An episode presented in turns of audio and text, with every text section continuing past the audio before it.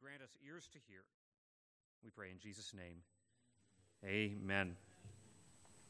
Well, I invite you to take your Bibles and join me in Luke chapter 15. Luke chapter 15. We've sung already this morning about God's seeking grace in our lives, that we're prone to wander and He has brought us to Himself. We have sung that we stand forgiven at the foot of the cross. And we have sung this morning that all I have is Christ. And really, that's what this chapter is all about. We've entitled the message today, Lost and Found. And as we read through this, this chapter right now, I want to just go ahead and read through all 32 verses. I want you to just hear the theme that is woven through this, this chapter. It's three parables, but it's really one message. And that one message is God is the one who seeks the lost, and when he finds them, he rejoices. That's the message in a nutshell this morning. So follow along as we read all three parables, all 32 verses, before we dive into our message today. Luke 15, verse 1. By the way, if you don't have a Bible, there are Pew Bibles available. If you don't own a Bible, that is our gift to you. We want you to have your own copy of God's Word. Luke 15, verse 1. Then drew near unto him all the publicans and sinners for to hear him. And the Pharisees and scribes murmured, saying, This man receiveth sinners and eateth with them. He spake this parable unto them, saying, what man of you, having an hundred sheep, if he lose one of them, does not leave the ninety and nine in the wilderness and go after that which is lost until he find it? And when he hath found it, he layeth it on his shoulders, rejoicing. And when he cometh home, he calleth together his friends and neighbors, saying, Rejoice with me, for I found my sheep which was lost. I say unto you, that likewise joy shall be in heaven over one sinner that repenteth, more than over ninety and nine just persons, righteous persons, who need no repentance. Or, what woman having ten pieces of silver, if she lose one piece, does not light a candle and sweep the house and seek diligently till she find it? And when she hath found it, she calleth her friends and her neighbors together, saying, Rejoice with me, for I found the piece which I had lost. Likewise, I say unto you, there is joy in the presence of the angels of God over one sinner that repenteth. And he said, A certain man had two sons. And the younger of them said to his father, Father, give me the portion of goods that falleth to me he divided unto him unto them his living. And how many days after the younger son gathered all together, in other words, he turned the property into cash, and took his journey into a far country, and there wasted his substance with riotous living, with extravagant living. And when he had spent all, there arose a mighty famine in that land, and he began to be in want, to be in lack. And he went and joined himself to a citizen of that country, and he sent him into his field to feed swine and he would fain have filled his belly with the husks that the swine did eat, and no man gave unto him. And when he came to himself, he said, How many hired servants of my father's have bread enough to spare, and I perish with hunger? I will arise and go to my father, and will say unto him, Father, I have sinned against heaven and before thee, and am no more worthy to be called thy son. Make me as one of thy hired servants. And he arose and came to his father. But when he was yet a great way off, his father saw him and had compassion and ran and fell on his neck and kissed him. And the son said to his father, Father, I have sinned against heaven and against and in thy sight I am no more worthy to be called thy son. But the father said to his servants, Bring forth the best robe and put it on him, and put a ring on his hand and shoes on his feet, and bring hither the fatted calf and kill it, and let us eat and be merry. For this my son was dead and is alive again. He was lost and is found. There's that phrase and they began to be merry. Now, the older son was in the field, and as he came and drew near the house, he heard music and dancing. And he called one of the servants and asked him what these things meant. And he said unto him, Thy brother is come, and thy father hath killed the fatted calf, because he hath received him safe and sound. And he was angry and would not go in. Therefore came his father out and entreated him.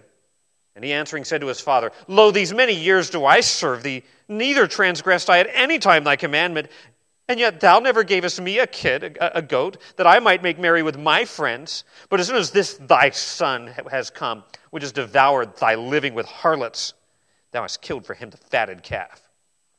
And he said unto him, Son, thou art ever with me, and all that I have is thine.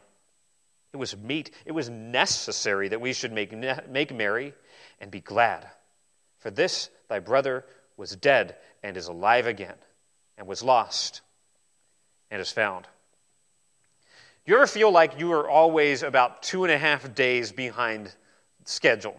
Uh, that's me every day. I'm like, man, it feels like it's three days ago, and here it is already, already Sunday. Well, there's actually a reason why you always feel about two and a half days behind uh, in life. A study conducted a few years ago discovered that Americans spend two and a half days every year in total looking for stuff they lost. Think about the last time you lost your car keys and you ripped the house, every cushion looking for it. All that time combined, two and a half years, or two and a half years, two and a half days, it might feel that way. Two and a half days in the course of a year looking for misplaced items. With 60% of people admitting that these searches made them late for work. You ever been late for work because you were looking for something? I can't find the keys, I can't get to work, can't find the wallet, cell phone's missing. Man, that's a helpless feeling, isn't it? By the way, if you're feeling a little poorer these days, it's not just the pain at the pump that is squeezing your wallet. One of the reasons you feel a little poorer is replacing those lost TV remotes and wallets that you keep losing in the couch cushions. Costs a combined $2.7 billion each year in this country. That's a, that's a lot of money that's going out just getting, we get a new TV remote, or I lost the keys, got to get them all remade. Right? Ryan can tell you a story about losing a key recently. That some of those keys aren't cheap to replace. And by the way, if you've got a sneaking suspicion that we millennials, I'm a millennial, are losers, uh, reality is millennials, we do lose stuff more frequently than baby boomers. I think we're more distracted. We're like on six, you know, social media apps at a given time, texting, driving, reading books while driving down the road, trying to do it all at once. Of course, you're going to lose stuff.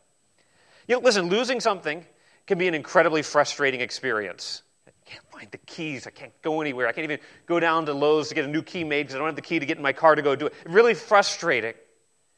And you know, finding the thing you lost can bring so much relief, right? Where you're like, yes, I found it in the, in the couch cushion or in that back pouch in the purse that you didn't know existed. There's where the keys were. Lost and found. Those two words kind of take us to sort of the extremes of human experience. When you lose something, frustration, anger, someone else's fault, right? When you find it, oh, relief. Whew. Well, imagine if the thing that is lost and the thing is found is of immense value to you. That's the point of these three parables. The guy with 100 sheep losing one of the sheep, well, maybe doesn't seem like a big deal. Yeah, that's 1% of your assets that you have just lost. And if you're watching someone else's sheep, that's coming out of your pocket. You have 10 coins. You lose 10% of your life savings. Maybe you've done that in the stock market in the last month. It'll come back, don't worry, just be patient. But if you lost you know, 10%, boom, you just lost it. It wasn't spent or wasted. Or your, your children. And that gets really personal, right? This, this father has two sons, and both of them are lost, and he seeks out both of them. Luke 15 is made up of three parables, all with the same point. I'm, trying, I'm going to try to resist the urge today to preach three separate sermons, though I do have in my mind a place where if we're getting really tight on time, we're like, we'll pick it up next week. But I'm going to try not to do that. Uh, we may be here till 2 in the afternoon, that's okay. The main point of this passage comes through in the repetition. We see it in verse 7. There's joy in heaven over one sinner that repents. We see it in verse 10. There is joy in the presence of the angels of God over one sinner that repents. We see it down in verse 22 and 23 where the father says, Throw a party, my son's come home. Right? There's merriment, there is partying, there is joy. In verse 32, it was necessary that we should have a party because he was lost and he's been found. We see that repetition of that word lost and that word found, both mentioned eight times in, in, sort of perfect symmetry in this passage. We see rejoicing and joy repeated over and over again in this passage.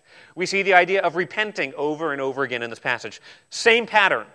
Somebody loses something, they go look for it, they find it, throw a party, right? Lose a sheep, find a sheep, throw a party. Lose a coin, find a coin, throw a party. Lose a son, find a son, throw a party. And the point is, God rejoices over sinners that repent. That's the point that Jesus is making. Now, that's important to keep in mind because sometimes when we get to the parable of the prodigal son, as it's known to us, the passage, the, the Bible is literally bleeding here because it's been so misused. People turn it into this allegory and they're like, well, the son really represents a Christian who's gone away and then he comes back. Like, we need to zoom out, and keep the big picture in mind. And remember that Jesus is telling a story with lots of color to make it realistic. Not every little detail here needs to, like, well, the carob pods that the pigs are eating, that represents drugs or that's not the idea. The, well, the swine represent just it's to show how low the son has sunk. The point this morning is like God, you and I, as Christians, must rejoice over repenting sinners. Quite often, we're more like the older brother than the, than the father. We're more like the Pharisees and the scribes at the beginning. So let's just dive into this and, and, and learn some truths from this. First off, we learn that God welcomes the wicked. God in Christ. Verse 1, we find that the publicans and sinners are drawing near to listen to Jesus. Now, this is important to note um, chapter divisions aren't inspired. If you look at the end of verse uh, uh, chapter 14, we have Jesus saying, "He that has ears to what to hear, let him hear." And then the next verse says, "Look who's listening." It's the worst of the worst, the tax collectors who were in cahoots with the Romans, who ripped everybody off, and the notorious sinners in verse 1 who are coming to listen to Jesus. That's interesting. And this is not because Jesus preaches a nice, feel good, Joel Osteen esque kind of message. If you were here last week, Jesus is saying, You've got to hate family in order to come to me. You've got to love me most. You've got to literally die to yourself and reject materialism to be my disciple. He preaches an in your face, hard message demanding discipleship. And the publicans and the sinners and the people who have no hope from Judaism, from the synagogue, they're like, this guy's got something that we need. He's preaching a message of repentance and new life, and we're going to come to him. So Jesus teaches these individuals, that's telling, they would be banned from the synagogues. The, the Pharisees, the scribes, they would not waste their time speaking. They'd be no, no, no. We only teach decent, upstanding, moral people God's law, not people who have rejected it. Jesus teaches them. But verse 2, more, to, more seriously, we hear what Jesus is doing through the complaint of the Pharisees and the scribes, the religious experts, the, the, the fundamentalists of the day. What are they saying? This man receives sinners and eats with them. And these are both intensive forms. He welcomes them. He embraces them. This is not Jesus just being like, okay, well, they showed up. I guess I'll talk to them. No, Jesus, if you want a word, embraces them. He welcomes them, and worse yet, he eats with them. That's a big deal in the ancient world. If you were here two weeks ago, we talked about banqueting and feasting in the beginning of Luke 14. To eat a meal with someone is to share table fellowship and, and friendship and intimacy with them. Jesus, by eating with these guys, is saying, they're part of my community.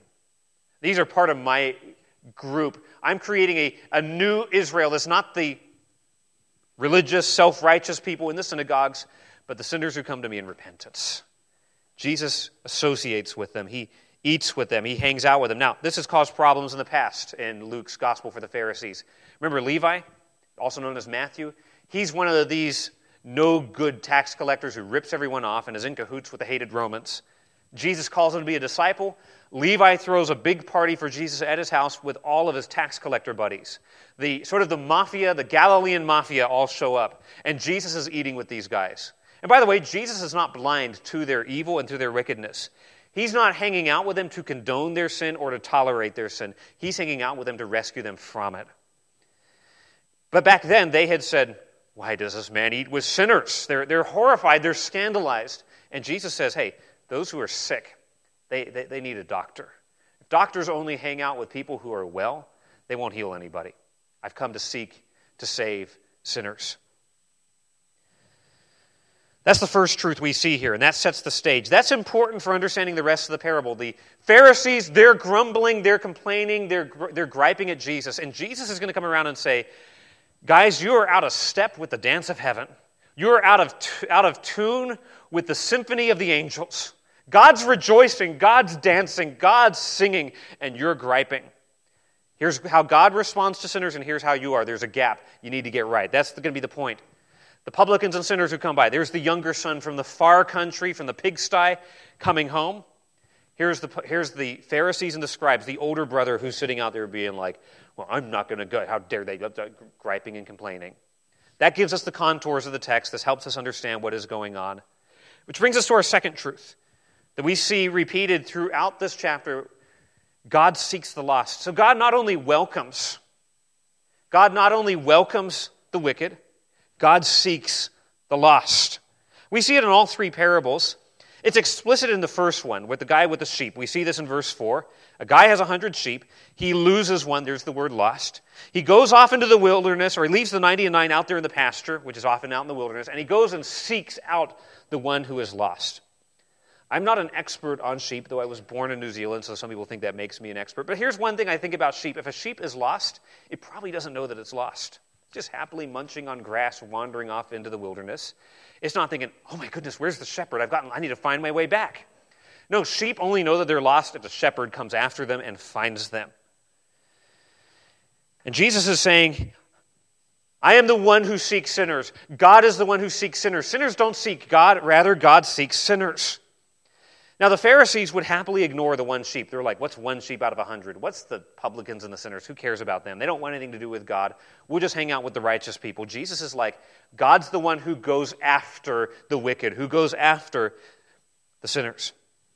Michael read Ezekiel 34 earlier uh, in the service, which contrasts the shepherds of Israel. They don't give a rip about the sheep that are lost. Instead, are like, how can we take from them and plunder them and, and eat them? Where he says, God, in contrast, seeks out the lost sheep. He's out on the mountains, he's in the valleys, bringing them home. The leaders of Israel, the shepherds of Israel, don't care about the lost sheep, they only care about themselves.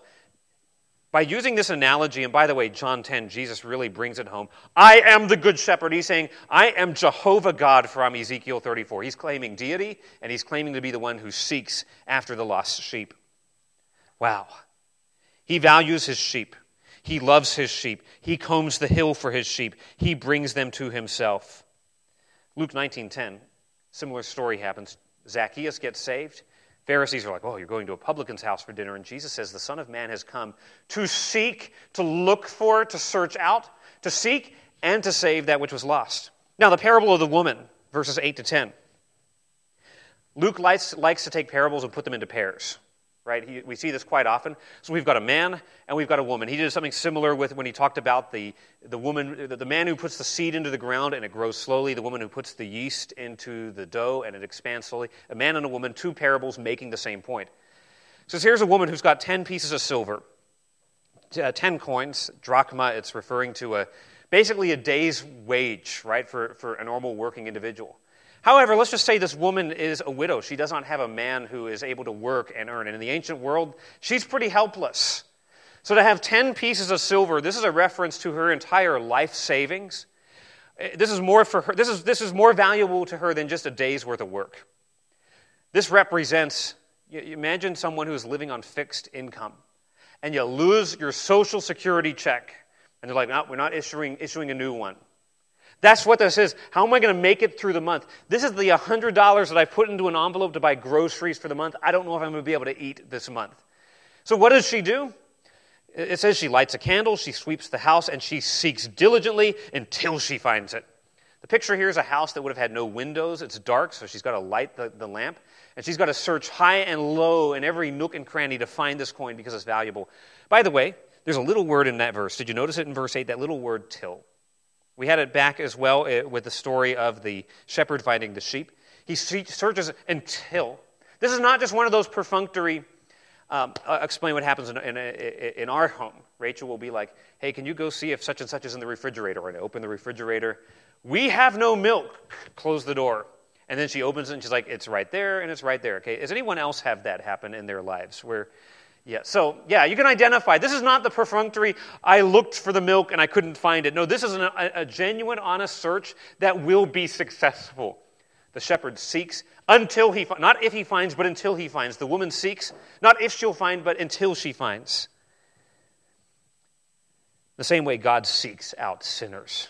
If you came to faith in Jesus, it's because God sought you. Because God came after you. You were off wilderness, just enjoying life. Sin was great, and He came after you. Coin that's just ground into the dirt somewhere that no one would ever find. He comes after you. What about the story of the prodigal son? Because that seems to flip the script. You read that, you're like, well, it looks like the son seeks the father, doesn't it? He goes off into the far country, comes to himself, says, I'm going to go home now. I think what's going on here, Jesus is saying, let's look at the other side of this, the other side of the equation. It's true that God seeks sinners. But it's also true that sinners seek the Savior, right? That when He's working on our heart, we say, you know what? I'm going to repent and believe in Jesus. There is that point in time where you come to yourself and you say, I will arise and go to Jesus, and He will embrace me in His arms. I will repent and believe. Think of it this way. If you got up this morning at 5:45, anybody was anybody up that early today? Anybody see? Wow, you guys are early birds. Wow. Uh, you go out and see the sunrise, if you watch the sunrise, you literally see this big ball of fire start in the east and it goes up and up in the sky, and then it feels like if you're here in the, Gulf Coast, it just kind of comes down on top of you and engulfs you in flame and heat. But it's not wrong to talk about the sunrise as being a sunrise. The sun actually comes up and it goes down and sets. From our perspective, from our description, from our, uh, the way we see things, the sun rises. But if you've ever taken a science class, you realize that's not actually what happens. The sun is in the middle of the, the solar system, the planets are all orbiting around, and the earth is rotating on its axis. Really, what's happening is the earth is rotating. Well, which one is true? They're, they're both true, depending on your perspective. If we're looking at our salvation and our conversion from the zoomed out perspective uh, uh, of heaven and from God's perspective, He's the one who chooses us. He's the one who seeks us. He's the one who brings us to faith and repentance, and it's all of Him. Yet in the experience of our lives, there was a point where you say, I once was lost, but now I'm found. There was a point where you came and you realized, I'm a sinner, and I realized that Jesus died for my sins, and the only hope is for me to trust in Jesus, and I bow the knee to Jesus and put my faith and repentance in him. And it's a very real decision you make. That's, I think, the, the, how these are fitting together. Does God seek the lost? Yes. Do the lost respond to him? Yes. But we still see the Father's heart in seeking. Verse 20, probably the most pathos filled verse in the entire Bible. When he was a great way off. So here comes the son from the far country. This is the same Greek word for the far country. When he's still sort of in the far country, so to speak. The, the, the, father glimpses him, he sees him. He does not sit back passively and say, Well, I'll let him make that trip through town, and, and I'm going to sit here with my arms crossed and wait for him to really make. No, no, what does the father do? He runs. That shows initiative on the father's part. The son would not have come home unless the father ran to him. He would not have been welcomed back unless the father forgave him. And did you notice when the son begins to make his confession? He had a big long speech planned make me as one of your hired servants. Father cuts him off. He doesn't even finish. Before the son even confesses, the father has already forgiven him. What a, what a picture of God's grace seeking us. According to Paul in Romans 3, he says, There is none who understands and there is none who seeks after God. In the final estimation, if you are a Christian, it's not because you sought out God, it's because God sought you out. He sought me when I was a stranger, wandering far from the fold of God, and He throws me on His shoulders and He brings me home. In all three accounts, his search never fails. He doesn't go looking for the sheep only to find he can't find it. He doesn't go searching for the coin only to find that the coin is never to be discovered. No, God is successful in his search for the lost which is so comforting and hope giving as you and I go give the gospel, to know that God is seeking sinners and bringing them to himself. So here's my question to you If God seeks sinners, Christian, are you joining him on that task, on that mission? If we are people of the cross, if we are followers of the Lamb, does it not make sense that we should care about the things that he cares about? We can respond to the lost a few different ways. We can respond in hatred, Man, there's no good lost people who don't believe in Jesus and hold the values we. We can respond in fear.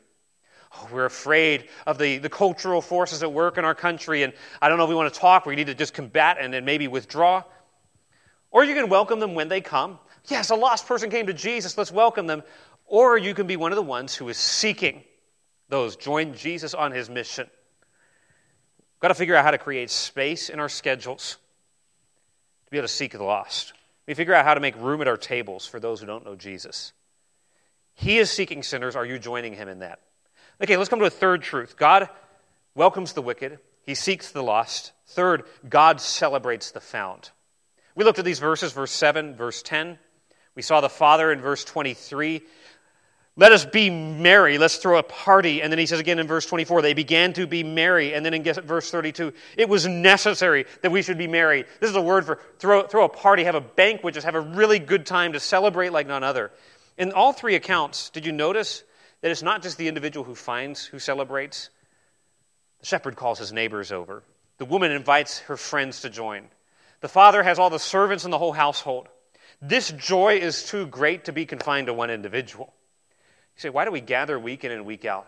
Because we're celebrating the fact that we have been found, and the joy of being found is so great. I can't just sit at home being like, yeah, God saved me. No, we got to spill over and get other people involved, and we want to talk about it. On Friday, when I heard the, the good news about uh, Roe v. Wade being overturned, there were a couple of people I'm like, I want to just call someone up and be like, this is awesome, man. We've been praying for this and working towards this. This is good news that we can celebrate. When your football team wins, wins the championship, you don't just be like, ah, oh, that's great. It's good. I'm to go to bed now. No, you call, you're like, hey, we won. Like, we, we beat people when you get with the other fans. Like, you know, even when, the, when your team wins on the road, they always bring the TV cameras back to, like, the home stadium. And there's people just out in the streets. Why? Because joy demands other people to join it. God celebrates the found. The shepherd celebrates the sheep. Rejoice with me, verse 6. The woman celebrates, Rejoice with me. The father says to the older son, Come join the party. God does not simply seek and find us, He carries us.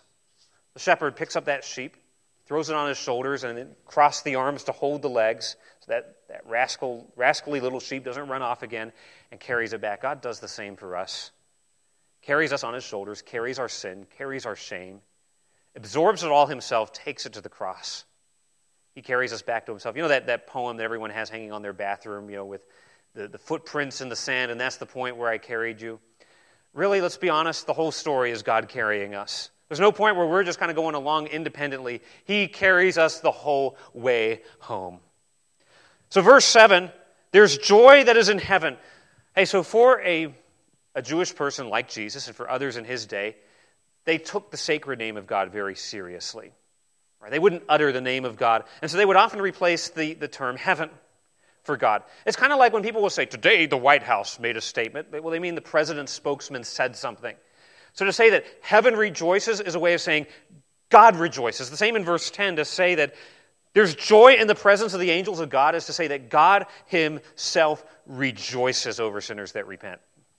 Now, I don't know if you've got a category for that in your theology. Uh, there's people who hold to, well, divine impassibility, that God doesn't have any emotions. Uh, this, this sounds like God does. We're made in His image. We have emotions. They're a good thing. God is a God of joy. The portrait of this happy, beaming, dancing God perhaps contradicts our image of a Zeus like deity sitting up on Mount Olympus, zapping people with lightning bolts. Now, listen, He is a God of wrath. Precisely because He is a God of love, the same love that loves righteousness and loves repentant sinners must definitionally hate evil. Right? A God who is good cannot tolerate evil. We get that. We know he's a God of justice. He would not be a good, loving God if he were not just. But let's not forget that this same God is a God of holy love. I don't mean wishy washy, tolerates sin, and everything's good to go. This is not a love that sweeps sin under the rug, but this is a love that nails it to the cross. And he rejoices. Joy breaks out in heaven when the seeking Savior finds the wandering sinner and brings him home. Every sinner saved unleashes a worship service and a party in heaven. Now, I don't know how literally we should take that because God's not bound by time. But we do know that for all eternity in the presence of God, we will be singing, Worthy is the Lamb that was slain to receive wisdom and glory and honor. That's what we'll be doing for all eternity, is celebrating our salvation. So the, the neighbors, uh, the woman's neighbors join the celebration. The servants start dancing. Did you notice that when the, the older son came, he could hear music and dancing? It's not just the father and everyone watching, everybody's having a good time. The Pharisees, like the older brother, they sulk outside the banquet hall. They can't bring themselves to rejoice. So, will you celebrate with heaven when you see a sinner repenting? We're going to do a couple of baptisms today at the end of the service.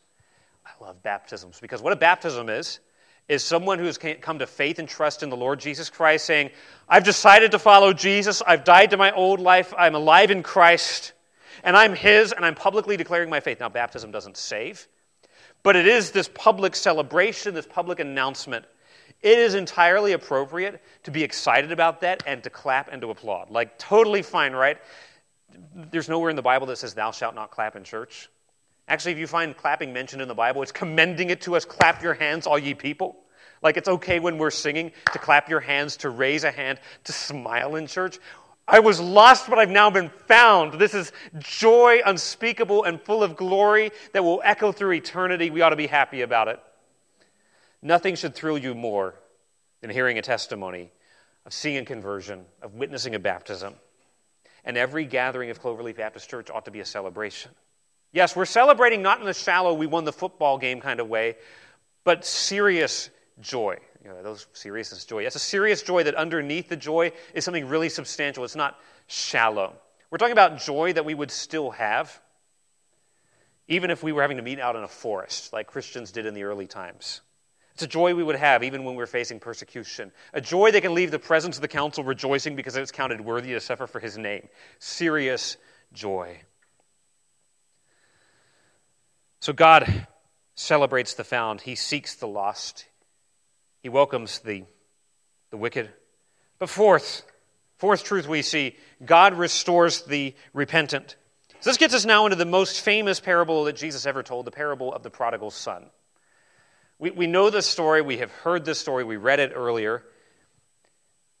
And this fits into this larger trilogy of parables. So the point of this parable is the same as the point of the other two parables. Okay, this is not now Jesus going to do something totally different. No, he's making the same point. God rejoices when repentant sinners are found. God seeks the lost. He welcomes the wicked. Same points are woven throughout. And just as we had uh, two parables put together earlier with the, the, the, man with the seeking the sheep, the woman seeking the coin. Here we almost have two parables put together the younger son and the older son. The story does not end in verse 24, it goes on in verse 25. Now, the older son. Verse 11 says a man had two sons. He's going to talk about both of them. The younger one, who runs off and rebels horribly, lives this wicked, vile life, then comes home. And then the older son, who by all appearances was doing what his dad wanted him to do. He's working in the fields and he's living an upstanding moral life but really doesn't have a relationship with the Father. Jesus' point is both of them were lost. Both of them were lost. The younger one was lost to the far country, the older one was lost to the field. The younger one was, his lostness expressed itself in immoral living. The older brother's lostness expressed itself in self righteousness and resentment. Both were lost. Both needed a Savior. The Father seeks both. This is a compelling story.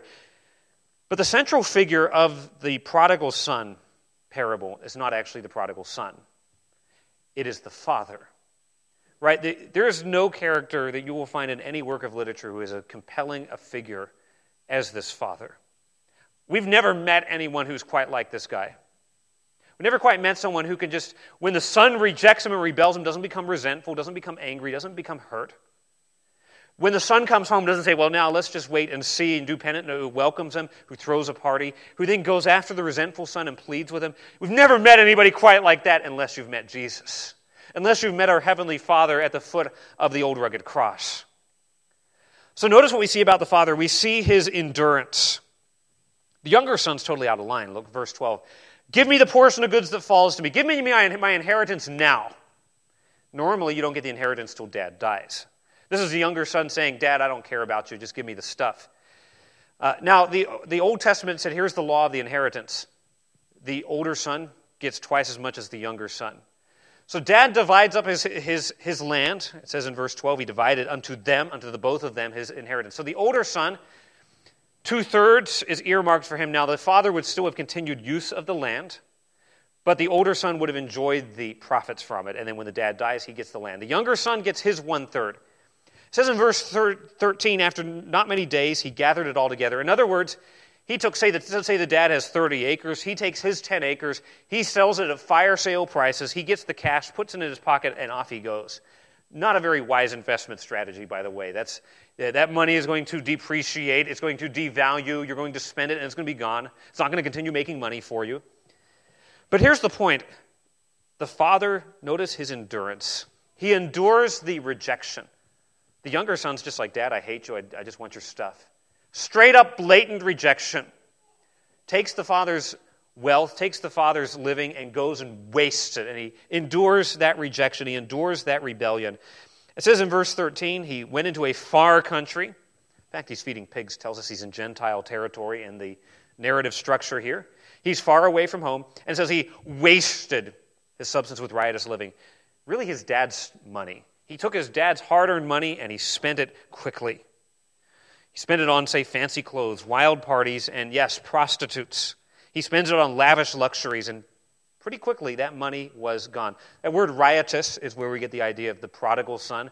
Prodigal does not mean rebellious, it means someone who spends prodigiously, someone who spends lavishly, someone who has an easy time spending lots of money and running up big credit card debt. That's the idea. He wastes it And yet the Father responds with patient endurance.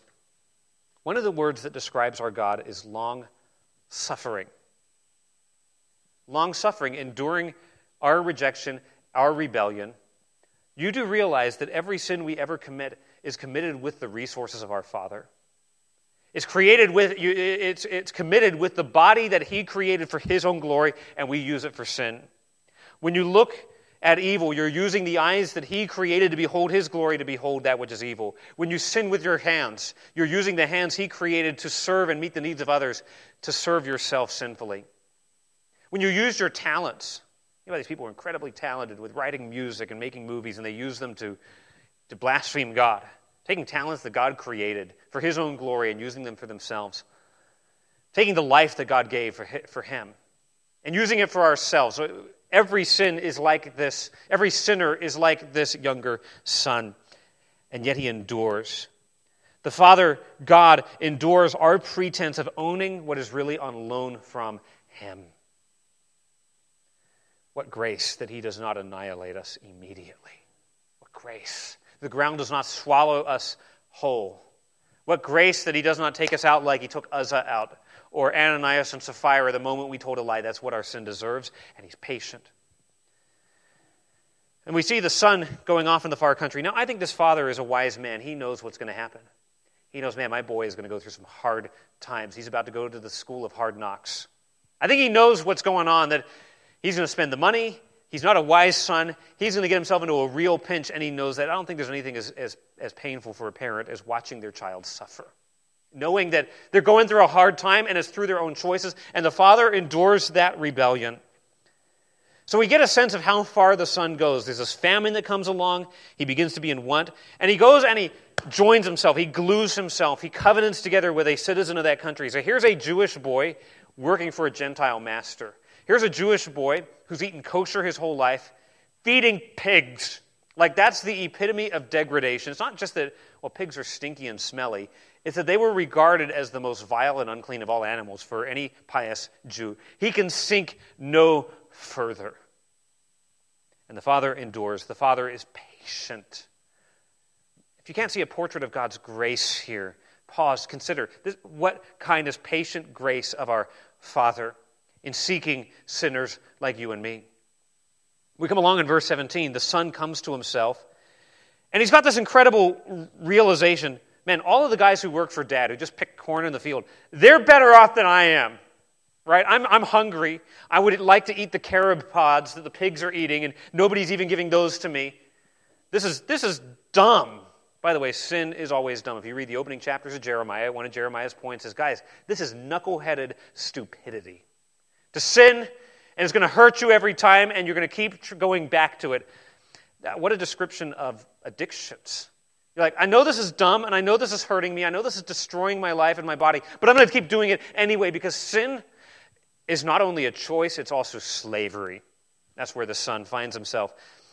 He comes to himself, and he says in verse, uh, verse 18, I will arise and go, not just back to my dad's table, not just home, but to my father. He recognizes the fundamental issue here is not that he's made bad financial decisions. It's not that he has made bad real estate decisions and selling everything and going back, going to the far country. It's that the relationship is broken. I'll arise and I'll go, and he'll say, Father, I've sinned against heaven, okay, against God and before you. That, that warns us against, don't, don't allegorize it too much. Well, the Father represents God, and so how can he be sinning against heaven? To say that confession of sin, genuine confession of sin, recognizes that all sin is ultimately against God. You wrong your spouse, yes, you've wronged your spouse, but you've also wronged the God who says, Love your wife or be faithful to your spouse. You sin against your kids, yes, you've sinned against your kids, but you've also sinned against the God who says, I've entrusted you with these children. All sin is ultimately against God. So the son's repentance is genuine repentance. Some people are like, well, he's just saying this. No, this is real. What does real repentance looks like, look like? It's a recognition that the relationship is what is fundamentally at issue. The fundamental issue is not, will you go to heaven? Right? Everybody wants to go to heaven. They just don't really care about God. The fundamental question is, are you right with the God who rules heaven? Right? That's the question. When he confesses sin, it's not, well, I've made some mistakes, and if I've offended anyone, will they please? I, I read a confession this week that somebody posted publicly on Facebook, and I'm like, it's from a pastor, and there was no mention of the word sin. There was no mention of God. There was no mention of, I, here's what I've actually done. It was this generic, vague, I've not lived my life with the integrity with which I should have. Genuine confession says, I've sinned against God, thee and the only, against thee and thee only have I sinned and done this wickedness in thy sight. That's what makes sin so serious, is sin is committed against God.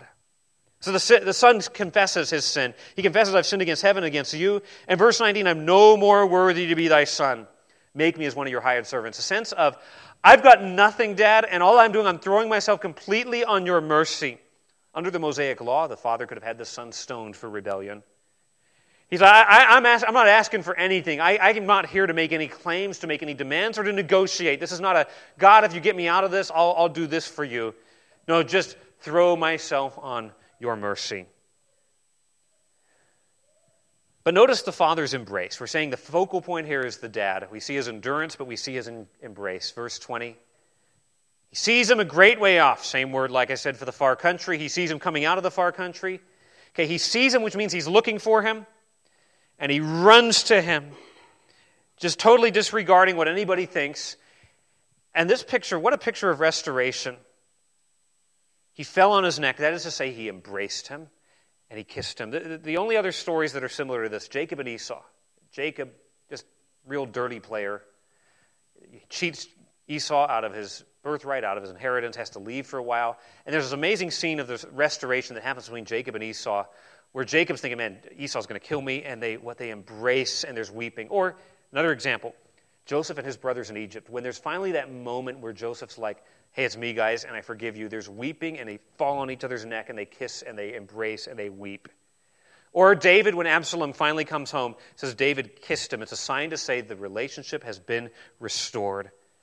What an embrace from the Father. What a welcome from the Father. He doesn't even let the Son say, I'm not your son anymore. No, he, he, he, he says in verse 20, he says, Bring forth the best robe and the ring and the shoes. We want to allegorize those. We're not going to say, well, the robe represents the righteousness of Jesus and the ring this. What, these are are the symbols of sonship. Comes home in rags. He says, You're getting the robe of the firstborn son. Remember, Joseph had the robe of many pieces. You're getting this, this robe that you're going to wear. You're my son. The signet ring, the ability to sort of sign checks for dad. You're getting that back again. And shoes, you're coming home barefoot. Servants wear shoes, sons do not. No boy of mine will go barefoot in this house. Sign of authority. What verse 21 is saying is complete and total restoration, not, well, probationary period. We'll give you six months to see how you do. Immediate and total restoration. What an embrace. What grace. When we come to faith in Jesus Christ, when we come in repentance, God does not say, well, now you can sort of begin the long road to sort of earning back my good graces. No, immediate new life, immediate forgiveness, full and free. What a statement of God's grace. There is no hesitation. He embraces. There is no hesitation. He welcomes us. There is no hesitation. He forgives us. You say, well, now, who's paying for all this? There's a lot of remember, honor shame culture. There's been a lot of shame and honor and all these things going on. Who's absorbing that? The Father. Who's absorbing the cost of the lost inheritance in the lost land? The Father. Who's absorbing all of the ugly looks from the townspeople? The Father. Who's paying for the feast? You guessed it, the Father. Who pays for our sin? God. Who pays the penalty for our wrongdoing? God on the cross, in Christ, bearing the penalty, his robes for mine. He takes the guilt, he takes the shame for us, and we stand forgiven at the cross. We now come to a final scene here and a final truth. We see in verses 25 to 32 that God entreats the resentful. So he welcomes the wicked, publican sinners. Come, listen. He seeks the lost like a shepherd, like that woman seeking the coin, like the father waiting for the son. He celebrates the found. He receives the repentant. And finally, he entreats the resentful. So we now get the older brother, verse 25, the second part of this parable. It doesn't end in verse 24. The older son was in the field. And as he came and drew nigh to the house, he heard music and dancing, and he called one of the servants and asked what this is all about. And he says, Your son's come home, and there's a party going on. He's angry, verse 28, and he will not go in. He's, I'm not joining that party, not for me. I'm too holy, I'm too good to, to be part of those shenanigans. This older son, by all appearances, if you looked at him, you say, he's a really good, good son. He's out in the field, he's working for his dad. It's kind of hard to bring out in English, but the sense of this is he is in field. He, he's constantly out there working. This is his identity. He sees himself simply as a laborer for his dad. Dad's his boss, not his friend. This older son is distant from the father, maybe not by miles, but by emotional distance. He doesn't have any affection for the father. He just works and works and works. So he's in the field and he's also outside the banquet. Those are signals to us that, like the younger son was in the far country, the older son is separated from the father as well. Now, if the younger son represents the notorious sinners who are flocking to hear Jesus, the older son represents the griping Pharisees who are getting upset that they're coming. They're supposed to see themselves be like, oh, this is us. We work hard for God. We keep all of the rules. We follow all of the, the Torah. We, we're all about doing things for God. It's all about duty and rule keeping, and yet distant from the Father. Now, here's what I think is interesting. I think we know Jesus well enough, we know the New Testament well enough to know, well, he seeks and save that which is lost, to eat with publicans and sinners. But man, those worthless Pharisees, what a bunch of scumbags. Like, there's one thing, if there's one thing we don't like, it's hypocrites and Pharisees. Jesus has no time for them. And yet we see the father doing what? Going out to the older son and entreating them. The same Jesus who ate with publicans and sinners also sat down with Pharisees and won them to himself. I think sometimes the tables get turned in our modern day, where in Jesus' day it was well, the publicans and tax collectors, the drug dealers and the prostitutes and the immoral and the abortionists, they're the horrible ones that God can't save. I think we're, we, have come to a point now where we're like, okay, God's a God of grace. But those religious hypocrites, man, those spiritually abusive people, those are the ones where hell will burn hot. We can become a Pharisee towards those who are Pharisees, where we look and say, those are people who God's grace cannot save. This parable would warn us against such an, such an attitude. He seeks and saved both kinds of lost people. The condition for being found is recognizing that you're lost. The condition for being received is repenting. Both need to repent. Now, do you hear the son's resentment?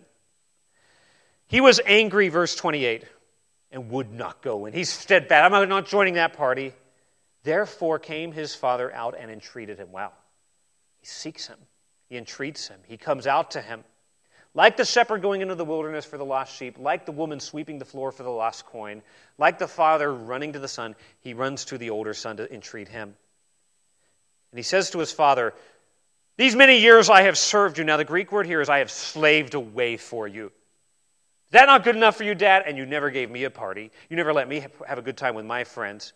Do you hear the resentment, the seething resentment in his voice? I've never disobeyed. His self righteousness is palpable. I've kept all the rules, and you've never repaid me. What if God's grace is not wages paid to a servant, but a gift given to the undeserving? What if? Well, that's exactly what grace is. It's a gift given to the undeserving, not wages paid to those who deserve it. This son of yours is the way this is worded. Um, verse 30. Look at this. And as soon as this thy son, he's not even calling him his brother. This is my brother. He sort of disowned him. I don't want anything to do with him. He's not one of us. This thy son. You're, you can associate with him if you want, Dad. But I'm not. I am holier than the holy God, is the mentality here. Careful. Careful. Sometimes we can try to be more holy than the holy God with erecting rules and boundaries that God never required, that go against his love and his kindness and his grace.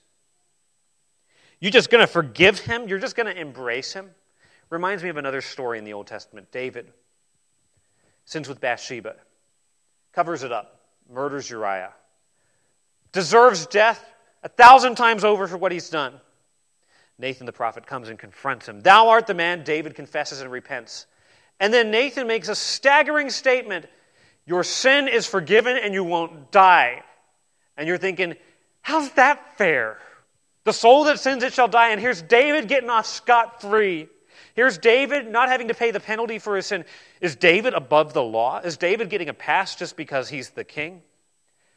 And on one level, we say, well, yeah, God's forgiving him. But on another level, the sin of David is passed on to the son of David. The guilt of David is put on Christ, and he bears the penalty. Any sin that God has ever forgiven in human history was forgiven on the basis of the cross. You've forgiven him. You're just going to welcome him? Yes, I am, because I've paid the price, God says, the Father says. So now he says in verse 31 now the father's going to respond to this resentment, this self righteousness, the self pity that the older son is just seething with, with Son, thou art ever with me, and all that I have is thine. He's insulted the dad, being like, You've never been nice to me. He says, Son, you've been with me all these years. You've had the same opportunity for relationship, you've not taken it. And everything I have is yours. The younger son already got his inheritance, he blew it, he's done.